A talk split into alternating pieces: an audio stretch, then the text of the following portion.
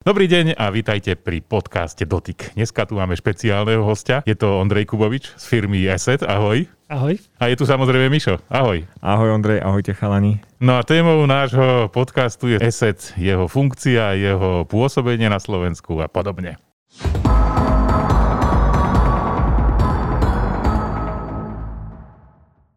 Ja som bol nedávno na tlačovke, kde Asset predstavoval novú budovu.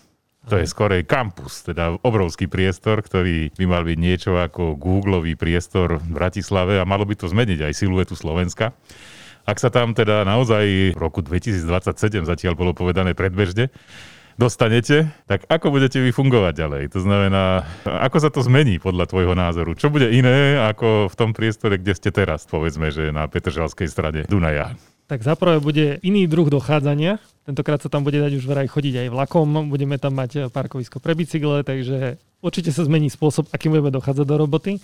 Ak veríme architektom, tak budeme strašne inšpirovaní a bude to hrozne super akože kreatívny priestor, kde budú nové technológie vznikať normálne na každom rohu. Ale teda musím povedať, že keď som videl tie vizuály a všetko, tak mňa ako zamestnanca to naozaj že nadchlo. Ja sa na to veľmi teším.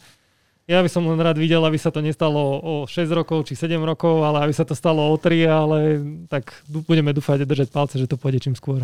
No, ja som bol tak, takisto nadšený, ale videl som teda len tie vizualizácie. Tie bicykle, ono to vyplýva z toho, že tá návrhárska architektonická firma je z Dánska on tam povedal, že 50% Dánov, ktorí je ďaleko severnejší ako Slovensko, chodí do roboty na bicykli a nepotrebujú nič iného. Hotovo. Jednak dosť veľa stojí benzín a za, za ďalšie chcú ekologicky jazdiť. Takže toto je taký úvod. Dneska my v redakcii samozrejme používame ESET, a teda technológie od ESETu. Čo si myslíš, že je taká hlavná, hlavná výhoda ESETu v porovnaní treba s ostatnými firmami, ktoré pôsobia v oblasti kybernetickej bezpečnosti, ak sa na to pozerám zo slovenského pohľadu?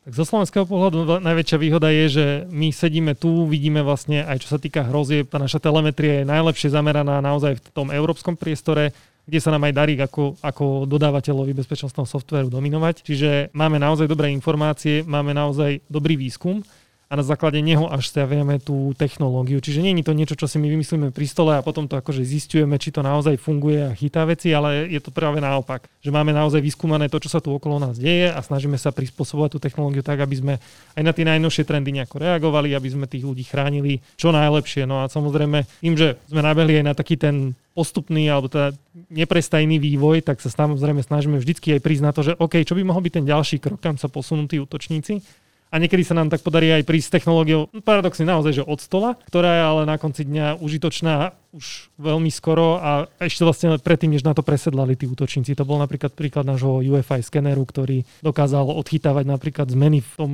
úplne hlbokom systéme v rámci, v rámci počítača, ktorý kedy si sme poznali ako BIOS, dnes je to UFI. No a ak tam nastali nejaké zmeny, tak ten náš skener to dokázal odhaliť. A urobili sme to skôr, ako by sa objavil vlastne prvý, my sme objavili prvý prípad, kedy to naozaj použili tí útočníci. A keď sa hovorí o týchto hrozbách a, a spomínaš to, tak aj v súvislosti s tou pandémiou sa spomína to, že bolo milióny až, až miliardy hesiel ukradnutých a tu pomôže nejako antivírus, lebo heslo je jedna vec, vieš, že do banky alebo do e-mailu, keď si niečo zadám, tak e, ako to vlastne prebieha, že to mi to heslo ukradne, keď ho napríklad ja nemám v počítači? To, o čom sme napríklad my rozprávali od začiatku pandémie, sú také tie, že pokusy o uhádnutie hesla. A tých sú naozaj že desiatky miliárd. Na Slovensku to sú to stovky miliónov, čo stále pri, pri veľkosti našej krajiny je úplne neuveriteľné. No a vlastne tí útočníci, o čo sa pokúšajú, je, že si vyberú nejaký systém, ktorý je vystrčený do internetu, ktorý by možno ani nemal byť vystrčený do internetu, nejaký interný systém, nejaká databáza a tá má na prístup prihlasovacie meno a heslo. No a keď budem dostatočne dlho skúšať a hádať a nie je tam dostatočná nejaká ochrana, bezpečnosť, nejaké povedzme hranice toho, koľkokrát môžem hádať, tak oni môžu do nekonečna skúšať, či netrafia náhodou nejaké slabé heslo. A je stále prekvapivé a tie rebríčky vychádzajú každý rok, že stále sa používa naozaj veľa slabých hesiel typu 1, 2, 3, 4, 5, 6, password, prípadne niečo také akože od, odvodené od populárnej kultúry, že Star Wars a tak. Čiže toto tí útočníci útočníci skúšajú, plus majú akože slovníky vybudované a keď sa im podarí trafiť, sú v sieti, majú legitímny prístup a v tej chvíli sa môžu šíriť ako keby do priestoru. My samozrejme aj na toto sa snažíme nejako reagovať, čiže v rámci toho máme nejaké sieťové zabezpečenie v tom našom produkte a ten dokáže tie pokusy o uhadnutie toho hesla v nejakom bode zablokovať. Čiže keď vidíme, že to je škodlivá činnosť, tak to blokujeme. Čiže keď e, si nainštaluje niekto antivírus, tak vtedy už je chránený aj proti tomu, aby mu niekto tie hesla hádal, alebo sa snažil ich nejako ukradnúť z počítača? Do nejakej miery to platí. Platí to pre konkrétne typy služieb, teda napríklad Remote Desktop Protocol, je to služba alebo teda taká drobná utilitka, ktorá je zabudovaná v operačnom systéme a cez ňu sa viem na diálku prihlásiť do svojho počítača. V podstate mi stačí naťukať presne meno, heslo a som tam. Čiže toto je niečo, čo my dokážeme chrániť pred tými zbytočnými hádaniami. Nestane sa vám, že vás zablokuje antivírus, keď dáte trikrát zlé heslo sami, lebo aj to sa stane bežnému používateľovi, ale urobí blok, keď neviem presne, aké sú tam tie hranice nastavené, na to máme my konkrétne špecialistov, ktorí sa o to starajú ale presne vie identifikovať, že toto je útok, ktorý prichádza niekde zvonka, je príliš veľa tých pokusov, treba to zablokovať. Aha, čiže keď sa povie, ja neviem, bezpečné heslo, tak vieš, to je taká, taká móda, že mať bezpečné heslo, ono to vyzerá naozaj príšerne. Nikto podľa mňa reálne také bezpečné heslo nevymýšľa. Sú to všelijaké, tak nazval by som to hieroglyfy. Takže heslo láska alebo láska jedna nie je asi úplne to práve, ale dnes nás to už tie systémy ani koľkokrát nenechajú urobiť je nejaké riešenie, že teda ako si vytvoriť buď návyk na bezpečné hesla, alebo vlastne čo s tým, pretože ak ja mám, veď máš len Gmail, máš e, do Windowsu nejaké heslo, máš do banky, no ak si máš pamätať spleť desiatich všelijakých špeciálnych znakov a čísiel, a, tak to je asi nereálne. Takže dá sa to nejako? Ja hovorím viacero možností, čo sa s tým dá robiť. Prvá samozrejme tie ťažké hesla, ono sa tam trošku upustilo aj od tej prísnosti pri, tom, pri tej tvorbe hesla, lebo kedy si to bolo, že to musí obsahovať veľké, malé písmena, čísla, znaky, presne ako hovoríš, hieroglyfy. To už dneska ani podľa tých štandardov tej industrii neplatí, lebo reálne čím zložitejšie heslo, tým ťažšie sa si ho človek pamätá, tým skôr urobí chybu a keď ho má po troch mesiacoch povedzme zmeniť, tak má tendenciu vymeniť jeden znak alebo vymeniť jedno písmenko a tým pádom, aby mu ostalo skoro všetko rovnaké, aby len toto zmenil. Už sa od toho upustilo, ako vravím, to obnovovanie hesla napríklad stačí, že raz za rok keď vieme, že nebolo uniknuté, na to existujú stránky, kde si to viem overiť. A viem samozrejme aj to heslo trošku inak k nemu pristupovať, nerobiť si heslo presne cez hieroglyfy, ale urobiť si ho ako nejakú frázu. A tie frázy môžu vyzerať rôzne, hej, že môžu to byť nejaké vaše obľúbené porekadlá. A v ňom, keď zmením jeden znak, to je stále niečo, čo si viem veľmi ľahko zapamätať a viem to používať povedzme na tej jednej konkrétnej službe a na inej mám úplne iné slovenské porekadlo povedzme alebo slovenskú nejakú vetičku, ktorú si ľahko pamätám a tam môžem už potom tým pádom to heslo mať. Dlhé, komplikované v zásade pre to hádanie, a pre moju hlavu ľahko zapamätateľné. Problém ale je, že priemerný používateľ dnes má 100, 150, 200 hesiel, čo je Áno, to, to je vlastne realita, že ja som tu spomenul nejaký Gmail, možno nejaký Windows, ale keď som sa ja pozrel do svojho prehliadača, lebo ja mám zapamätané hesla, hovorí sa, že to asi nie je úplne ten najlepší spôsob, áno, vidím, že krútiš hlavou, ale tam bolo asi 400 stránok, zoznam so 400 vecami, ale tu mi tá fráza asi nepomôže. Vieš, že naučiť sa nejaké porekadlo, no 400 krát, ale potom vlastne narazím na to, že všade mám rovnakú frázu alebo rovnaké heslo alebo niečo. No a ako to urobiť potom? Ono by to nemalo byť ani rovnaké porekadlo pre každú tú stránku, možno s jednou nejakou drobnou zmenou. To je presne zase ten password reuse, to opakované používanie toho istého hesla. Skôr by to mohlo byť, že nejaká forma, ako si tvoríš heslo, že nejaké typy slovíčok, ktoré po sebe následujú alebo niečo, to už môže byť presne niečo unikátne pre teba, čo si vymyslíš. A to potom nejakým spôsobom upravuješ. Ja takto napríklad mám zabezpečené hlavne tie akože kľúčové profily alebo kontá, ktoré používam. Čiže presne, čo si spomenul. Nejaký webmail, keď mám, kde komunikujem akože s veľa ľuďmi zvonka. To treba mať naozaj silným heslom zabezpečené. Ideálne dvojfaktor na to nahodiť. Druhá vec je, že presne nejaký bankový účet, keď si zabezpečujem. Slovenské banky podľa mňa už nikomu nepovolia to mať bez dvojfaktoru Častokrát tam existuje ešte viacero overení, nejaké preplatby, tie tokeny a neviem čo. Čiže reálne tam už sme sa dostali na úroveň, ktorá je podľa mňa mimoriadne bezpečná. Ak si človek dáva naozaj trochu pozor, tak mu do toho konta akože uhadnutím hesla nikto nevleze. Ak mu ho niekto, ak ho niekomu neodovzdám, tak jednoducho sa tam nedostane. Čiže mať takto zabezpečené tie kľúčové accounty, sociálne siete, maily, bankové prístupy, možno ešte niečo, kde mám uložené údaje kreditnej karty, niečo na tento štýl. A tie ostatné, môže to byť taký možno trošku ohek, že dobre, mám 100, 200 kont, ale koľko z nich používam, povedzme, že denne, alebo ktoré obsahujú niečo citlivé. Môžem mať nejaké konto na trestnom Pintereste, kam chodím raz za rok, keď hľadám vianočné darčeky. Nemám tam uloženú kartu, nemám tam uložené žiadne údaje o sebe, dokonca aj moje meno je len nejaké skrátené na nejaké iniciály. Je mi niekto uhadne to heslo.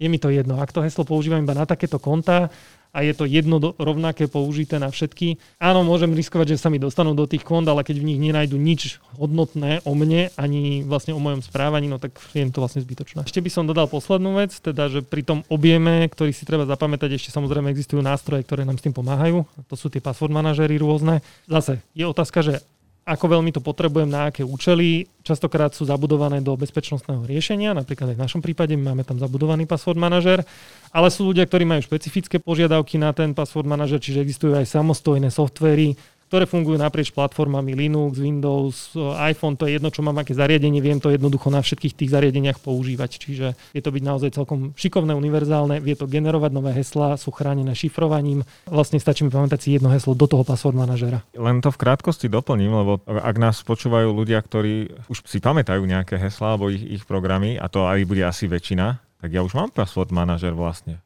Chrome si pamätá všetky moje heslá, ja už to nemusím robiť. A t- aký je teda rozdiel? Teda na čo budem používať ja vaše riešenie, keď Google mi už jedno dal? To je dobrá otázka. Zároveň ale platí, že Chrome, Mozilla, všetky vlastne prehliadače, ktoré túto možnosť majú, sú oveľa viacej exponovanými programami, oveľa viacej po nich tí útočníci idú v zmysle, že sa vedia cez rôzne zraniteľnosti dostať tej databáze uloženej v tom prehliadači. Čiže pre nich je to ľahšia cesta, ako sa dostať. Sú konkrétne nástroje typu Mimikatz, ktoré idú vyslovene po týchto prehliadačoch a vedia z nich dumpnúť, vlastne vytiahnuť všetky tie heslá ako jednu veľkú databázu, zobrať si to a potom s tým pracovať.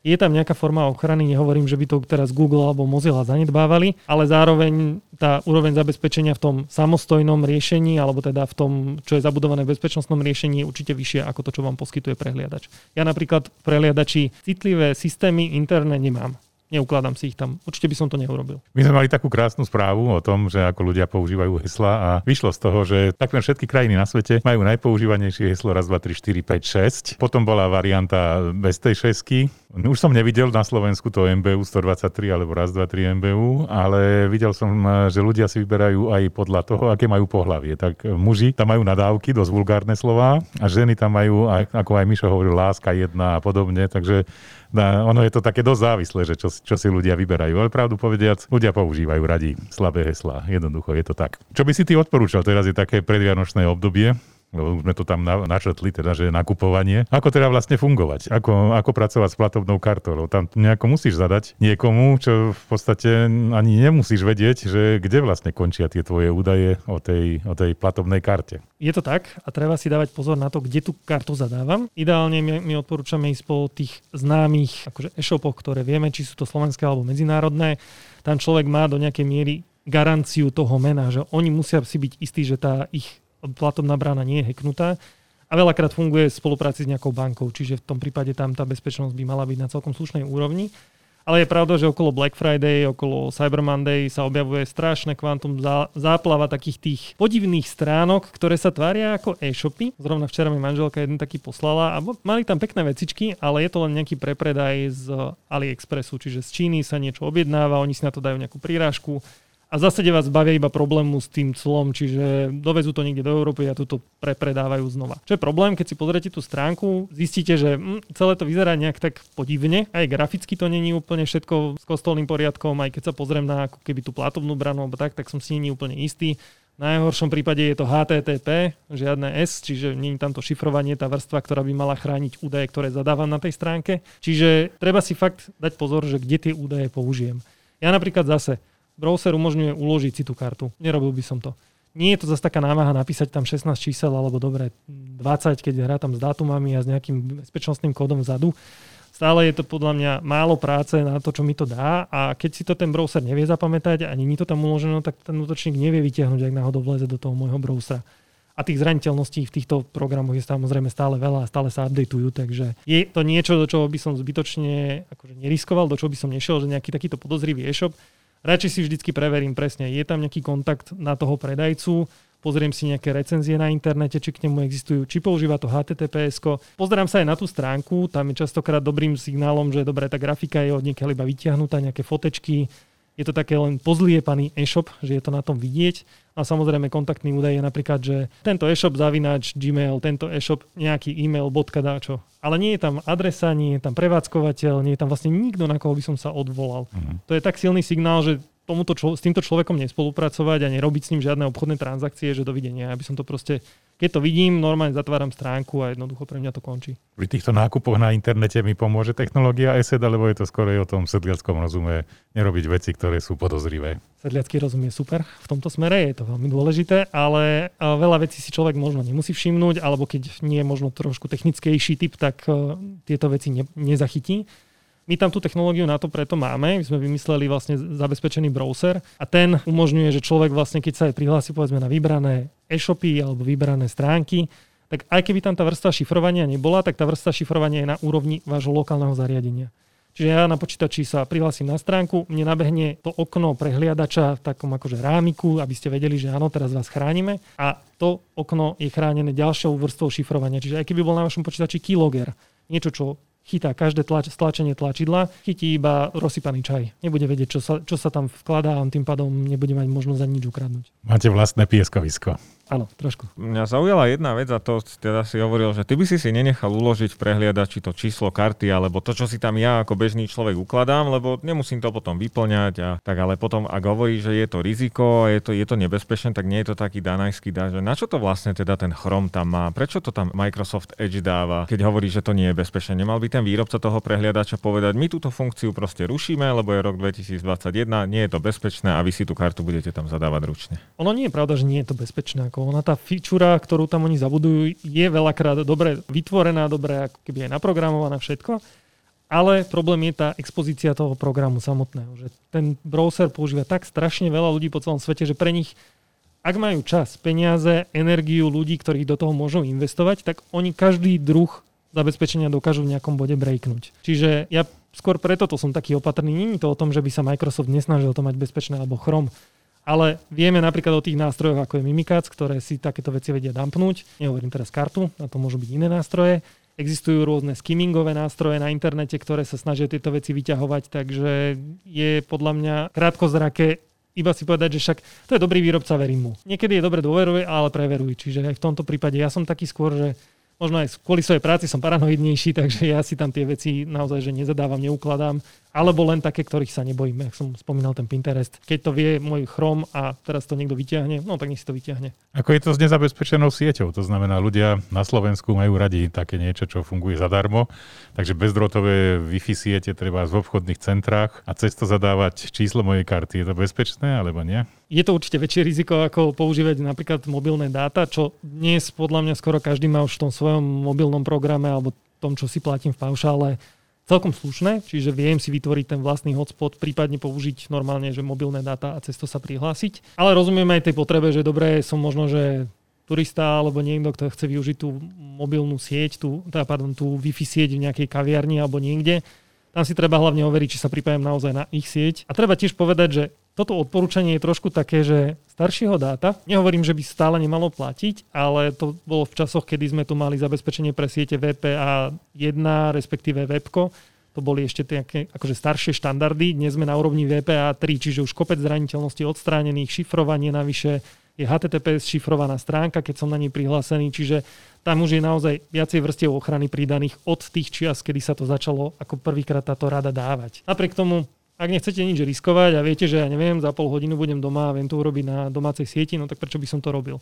A to isté platí o tej mobilnej sieti, o mobilných dátach. Ak viem, že potrebujem teraz za 10 sekúnd naklikať niekde tú kreditnú kartu, no tak to spravím cez tie mobilné dáta. No a tá situácia je možno, že e, ona nie je taká jednoduchá, lebo ty síce si povieš, že Wi-Fi zadarmo môže byť rizikovejšie, ale ja si zase poviem, že no dobre, ale ja teraz ušetrím dosť značný balík dát z môjho paušálu a toto zase mi za to stojí, veď nič také robiť nebudem, hej, takže pozriem si buď nejaké správy alebo takomu odpíšem na Facebook, vtedy je pre mňa tá sieť bezpečná, veď ja nejdem teraz nakupovať niekomu darčeky na Vianoce a tam nebudem dávať kartu. Ja si chcem len stiahnuť možno nejaký film na Netflixe do aplikácia. Nebudem to robiť cez svoje dáta, keď e, práve cestujem vlakom do Košíc a proste urobím to cez nich. A napriek tomu hovorí, že, alebo chceme sa tak baviť, že sieť železníc napríklad nie je spolahlivá, alebo tá wi je riziková? Nie je riziková, ale napríklad s kolegom sme skúšali jeden taký experiment, a nebolo, nešlo o žiadne hekovanie, v zásade sme len odchytávali nejaké pakety, ktoré lietali v tej voľne dostupnej sieti. A paradoxne už len z toho, že vidím, na aké Wi-Fi siete boli tie zariadenia predtým pripojené, čo oni vysielajú tie staršie zariadenia napríklad úplne, že voľne do siete takúto informáciu, tak viem povedať, že niekto cestoval cez Švechat, bol niekde v Abu Dhabi, lebo tam má nejaký hotel prihodený s nejakým konkrétnym názvom. Častokrát ako keby z takýchto druhotných informácií viem pozisťovať niečo o tom človeku. Ale čo by som povedal, ako máš pravdu a je to úplne dobrý, dobrý point, že to je poznámka pod čiarou k tej rade. Keď robím veci typu, čítam si správy na internete, keď robím veci typu, že možno tá sociálna sieť pre mňa nie je úplne ten prípad, ale sú veci, ktoré by som sa nebal robiť, lebo áno, pritom nedávam žiadne osobné informácie, maximálne, že sa mi páči nejaký seriál, takže si ho stiahnem. Áno, myslím si, že tam je to viac menej akože bezpečná možnosť, alebo teda bezpečná v zmysle, že nemajú veľmi čo získať tým, že zistia, že som si teraz niečo stiahol, nejaký objem dát. Ešte navyše, keď je to šifrované, tak oni nevidia, že si si stiahol ten a ten seriál, oni vidia, že si stiahol, neviem, 200 megadát. No a dá sa to napríklad urobiť tak, že som fanúšik naozaj Wi-Fi zadarmo, vieš ako to funguje, zadarmo je proste zadarmo, toto nemáš čím prebiť. Že si nainštalujem napríklad do mobilu alebo do počítača e, antivírus od vás a vtedy si poviem, ja môžem ísť na hociakú Wi-Fi, no však ja tu mám antivírus, keď volá čo bude, tak ma upozorní. Na antivírák na mobile má primárne cieľ odchytávať škodlivý kód, ktorý by som si do neho chcel napríklad stiahnuť alebo nainštalovať. Čiže Áno, pred niektorými vecami ma to môže ochrániť, ale presne takáto akože sieťová komunikácia cez povedzme infikovanú Wi-Fi sieť, hej, že to si niekto vytvoril hotspot, ktorý sa len podobá na niečo, čo je v tej danej lokalite, čiže nie je to Starbucks, ale Starbucks 1 a robil si to tam nejaký používateľ, nejaký svoj hotspot, tak on teoreticky môže zbierať nejaké informácie, pakety. A to nie je ani škodlivá vec v zásade akože z pohľadu mňa ako antivírusu. Hej, ja by som nemal prečo to blokovať, lebo ty ako používateľ prihlásil si sa na tú Wi-Fi, ona vyzerá na vonok legitímne, púšťa ťa na internet a to, že sa tam niečo zbiera je v zásade pri tých mobiloch už trošku taká akože vyššia matematika, že chytať aj takéto nejaké sieťové anomálie alebo niečo podobné. Keď sme pri tej sieti, tak môže nastať aj taký prípad, že ja som desi v Činžáku a na moju domácu Wi-Fi sieť je napojený môj sused.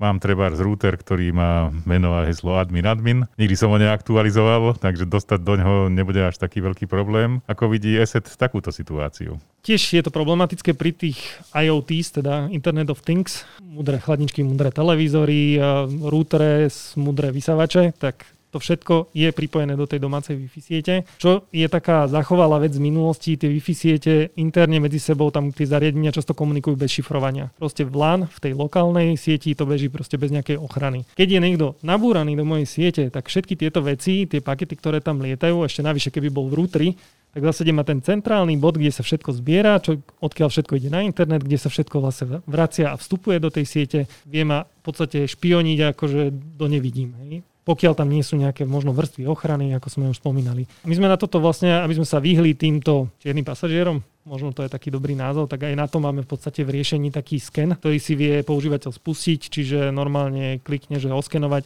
vybehne mu taká mapka siete a v tej je vidieť potom tie zariadenia. Ale musím povedať, že aj keď som to ja robil doma, tak je sranda potom, že človek zistí, že nie všetky tie zariadenia sa v tej sieti volajú rovnako, ako by sme čakali. Čiže nevolám sa Smart Televízia LG, ale volám sa IP, neviem čo, nejaká adresa. Hej. A to už potom človek tam tak sedí a musí pomaličky zisťovať a musí sa hrabať aj v tom druhom zariadení, že vlastne ako sa volá, či tam nie je niečo zvláštne pripojené. Takže vie to byť také dvojsečné. Ale Samozrejme, tá vizibilita je veľmi fajn. A tieto zariadenia, ako je router, alebo možno, že aj tlačiareň, ktorá je pripojená cez nejakú Wi-Fi sieť, to sú obyčajne také, také body, na ktoré človek veľmi nemyslí a nie sú nejako zabezpečené, tak sa dá cez ne dostať. Tak je to? Áno, a dokonca sme to však videli pri tých eh, tlačiarniach sa pomerne veľa teraz diskutovali rôzne zraniteľnosti, ktoré tam mali samotný Microsoft v tých svojich riešeniach a riešili sa vlastne aj pri tých routeroch, to je nekonečná rozprávka o tom, že slabé heslá typu presne admin, admin, root admin alebo niečo podobné, 1, 2, 3, 4 ako heslo. A ten útočník toto veľmi ľahko uhádne a získať prístup ako keby v tom routeri nie je potom už pre neho problém k ďalším veciam. On dokonca môže nenastaviť v tej sieti veci, čo môže presmerovať nejakú, na nejaký iný bod, kam pôjde tá komunikácia, takže vie to byť celkom nepríjemné. No a pri tých routeroch tam je ešte fajn, že v rámci vlastne toho testu, čo som spomínal, tak tam človek dostane informáciu, že či to neobsahuje zraniteľnosť, či to nemá slabé heslo a takýchto testov si ľudia akože zbehnú tak za priemerne za 4 mesiace cez 100 tisíc. Čiže my vidíme naozaj, že koľko z nich má slabé heslo, koľko z nich má nejaké zraniteľnosti a top zraniteľnosť, ktorú tam máme už viac ako rok, má, je z roku 2012. Čiže to ukazuje, aké staré tie routere častokrát sú a tí ľudia urobia iba to, že zapojím, funguje, nechytám. No tak na čo meniť výťazný tým? Keď to funguje, tak ideme ďalej. Otázka, dokedy to funguje. Ešte ma zaujíma možno taká vec, tiež sa to týka tej domácej siete, ale, ale možno vírusovej scény všeobecne. Aj teraz máme také obdobie vírusové, ale keď sa na to pozrieme z toho technologického pohľadu a, a v počítačovom svete, tak je pekné povedať, že váš antivírus zachytí také a také vírusy, no ale tí výrobcovia tých vírusov, tí hackeri alebo takí tí, ako tie organizované skupiny, oni budú vždycky o krok vopred, lebo oni, oni vytvoria niečo. Vy najprv musíte počkať, až to niekoho infikuje, potom si zoberiete vzorku, no a potom už to pridáte do tej svojej databáze a už to bude ten antivírus vedieť rozpoznať. No a nebolo by lepšie ako vymyslieť nejaký mechanizmus, že, že ten váš antivírus by už začal šípiť, že ej, pozor, toto volá, čo sa tu deje, tento kód nie je dobrý, nepoznáme ho, nevieme, či je to vírus, to, toto funguje, alebo je nejaká vízia, že by ste niekedy predbehli tých útočníkov? Je to hra na mačku a myš, a je tam stále tá snaha predbehnúť ich, čiže ako som už spomínal, ten UFI skener, tam to už fungovalo, že my sme ich dokonca pred, no, predbehli. Vedeli sme, na čo sa asi budú zamierať v budúcnosti, preto sme si urobili skener a naozaj sa nám niečo podarilo s tým zachytiť, aj keď o tom nikto iný nevedel. Čo sa týka týchto ako keby nových hrozieb, čo bežný človek, možno je to nejaký e-mail, ktorý nikdy nevidel, je tam nejaká zvláštna príloha, ktorú ešte nemáme identifikovanú. My máme teraz takú novinku, teraz my už na tej novinke pracujeme niekoľko rokov na tej technológii. Je to vlastne cloudový sandbox rozumej pieskovisko, čo je vlastne ten anglický výraz, my ho máme u seba na cloude a vieme na ňom zbehnúť akýkoľvek súbor alebo čokoľvek takéto akože podozrivé, čo príde, lebo my vieme už povedať, že táto URL linka vyzerá podozrivo. Tento súbor vyzerá podozrivo. My keď si ho pošleme a vy si teda požiadate o to, tak môžete byť dokonca ten prvý, ktorý nám dá tú informáciu, že aha, takúto nejakú divnú vec som videl a ten náš cloudový sandbox si ju spustí. A spustí si ju na virtuálnych mašinách, na fyzických mašinách, v rôznych prostrediach, v rôznych operačných systémoch, pretože to je normálne plná sila nášho detekčného engineu, ktorú keby sme vám dali do počítača, zabijeme vám počítač. Neprežije proste, to je tak výkonovo náročné. No a vlastne v tomto cloudovom sandboxe my si vieme urobiť tú analýzu a vrátiť vám do pár minút tú odpoveď. Čiže my sa snažíme ich stále predbehnúť. Zároveň oni sledujú, čo my zverejňujeme, majú celkom dobrý prehľad o tom, ako fungujú naše riešenia, môžu si ich dokonca niektoré veci testovať na internete. Neviem, či poznáte stránku Virus Total, tak cez ňu si vedia vyskúšať v podstate akýkoľvek súbor, či ho chytí niekto alebo nechytí. Dobrá správa je, že Virus Total neobsahuje všetky naše enginy a všetky naše technológie, takže aj keď náhodou tam sa ukáže, že to nevidíme, tak reálne to môže byť, že my to chytáme, len Virus Total ešte nevie, že to chytáme. Ja len pre záznam doplním, že my tu Ondrejovi uh, prikyvujeme, že áno, poznáme tak, ale aby aj, aj tí, čo nás počúvali, počuli. Myslíš Ondrejovi, nie mne? Ondrejovi, nášmu hostovi, samozrejme, komu inému. Chcel som sa ešte opýtať teda na, na takúto vec. Keď hovorí, že vy analizujete tie vzorky, tak uh, ako rýchlo viete na toto reagovať? To je otázka toho, že no volá, kto musí prísť do roboty o 8, no tak ako káva jedno s druhým, však tiež, vieš, e, zákonník práce. Tak za týždeň bude hor- vzorka hotová. Ja viem, teraz si hovoril, že teda vy do pár minút viete niečo zanalizovať, ale nie všetko môže byť také jednoduché. Ako toto vlastne funguje? Tam je nejaký server veľký, alebo čo sa vlastne deje celkovo vo vašom dátovom centre, alebo ako to nazvať? V tom Houstone, v tom krásnom priestore, ak to ešte existuje. Teraz nie, teraz sa prerába. Ja teda len pre záznam pripomeniem, že to, to vyzeralo veľmi dobre. To, to boli také obrazovky, kde bolo možné na mape sveta vidieť, ako sa šíria jednotlivé vírusy a ako na to reaguje ESET. A to, to sa mi zdalo, ako, že to pekne vyzerá. Ten názov Houston, to, to k tomu pasovalo. Áno, áno. My to máme tiež akože veľmi radi túto miestnosť. Ako vravím momentálne v rekonštrukcii, takže teraz tam tie obrazovky nie sú. Ale reálne samozrejme tie obrazovky sú skôr ilustrácia toho, čo sa deje, čiže sú tam nejaké agregované dáta. Realita je taká, že naši chalani sedia vlastne za počítačmi a rozoberajú si to úplne iných túloch, úplne iných nástrojoch a pozerajú sa na to, čo je vlastne v tej podozrivej vzorke, či to je niečo, čo by stálo za nejaký, nejakú hlbšiu analýzu, prípadne či to nie je z fleku niečo škodlivé. A presne to, čo si sa ty pýtal, že ako dlho to trvá, či niekto príde do roboty alebo niečo podobné, Žijeme v čase, kedy strojové učenie proste vládne všetkým možným riešeniam, aj v tomto prípade je tam aj strojové učenie za nás, čiže tá automatizácia je tam naozaj na vysokej úrovni. Príde nám tá vzorka, tá automatizácia to zošrotí a je úplne minimum vzoriek, pri ktorých naozaj si nevie povedať aspoň percentuálne, že do akej miery to je niečo škodlivé. Hej.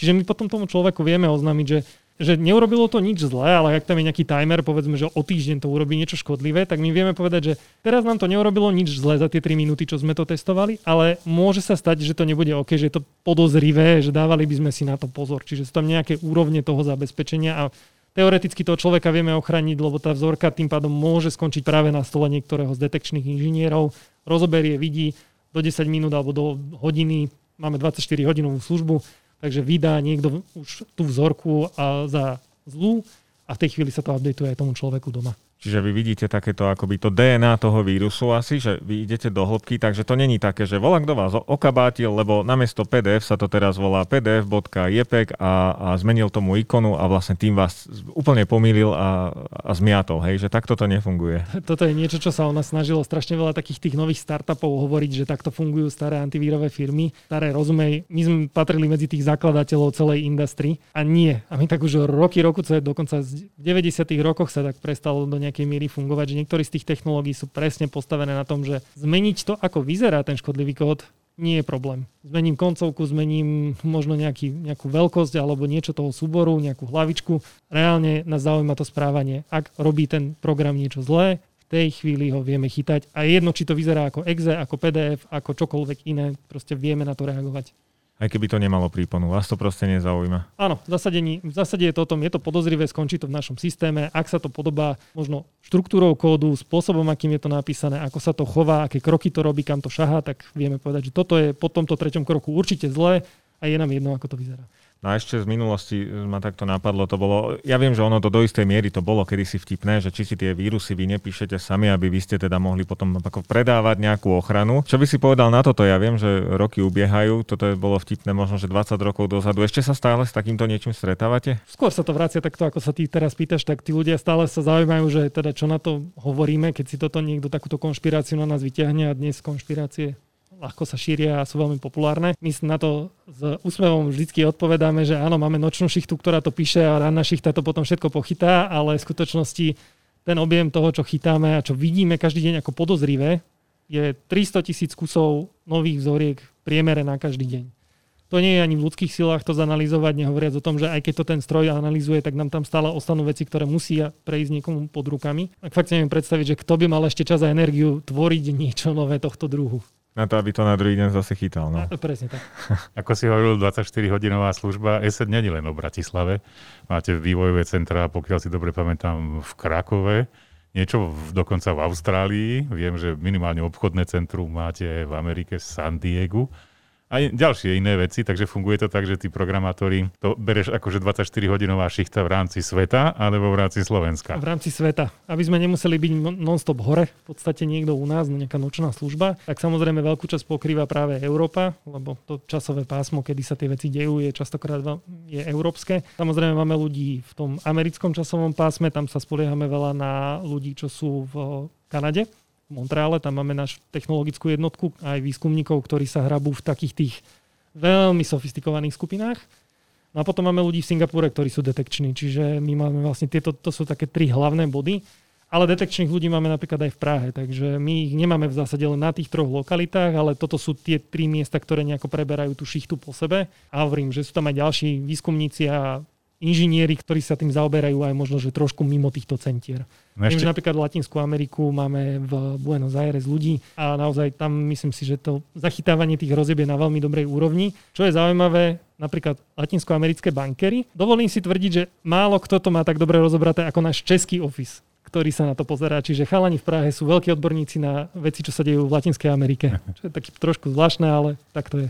Ešte ma zaujímalo, keď človek zistí, že má teda napadnutý počítač, je tam nejaký ransomware a už potom už je aj ochotný pustiť nejakú korunu, nejaké euro, tak teraz začne pozerať, no mám nejaké riešenie od ESETu, nepomohlo mi to, no tak idem za nimi, však možno, že mi pomôžu.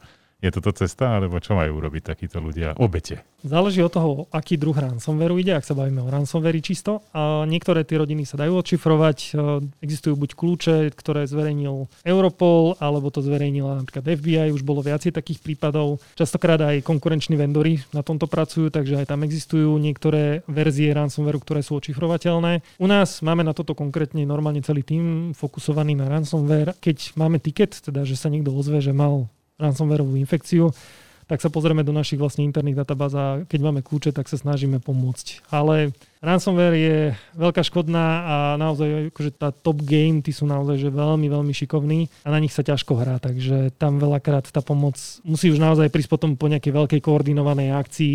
Príklad bol teraz, keď zatkli viacerých vlastne ľudí, ktorí stoja za Revilom, alebo teda Sodino Kiby, volá tá rodina. A to bola spolupráca naprieč kontinentami kde jednak policia zatkala ľudí a druhák dostali sa do serverov, kde tie kľúče boli uložené. Takže podarilo sa tým pádom pomôcť naozaj že tisíckam obetí.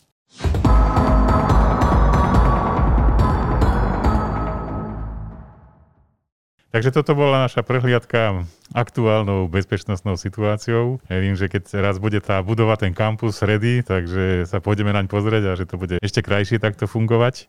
Ďakujeme pekne nášmu hostovi Ondrejovi Kubovičovi z ESETu. Ďakujem pekne. Mali by sme tam mať aj nejaké štúdia, tak možno, že budeme mať aj tam priestor, kde by sme mohli niečo nahrať keď tam budú aj nejaké štúdia, tak dojdeme aj tam. No a veríme, že naši poslucháči ostanú zabezpečení, čo sa týka počítačovej technológie. Majte za pekne a dovidenia. Ďakujeme, ahojte. Ďakujem, majte sa.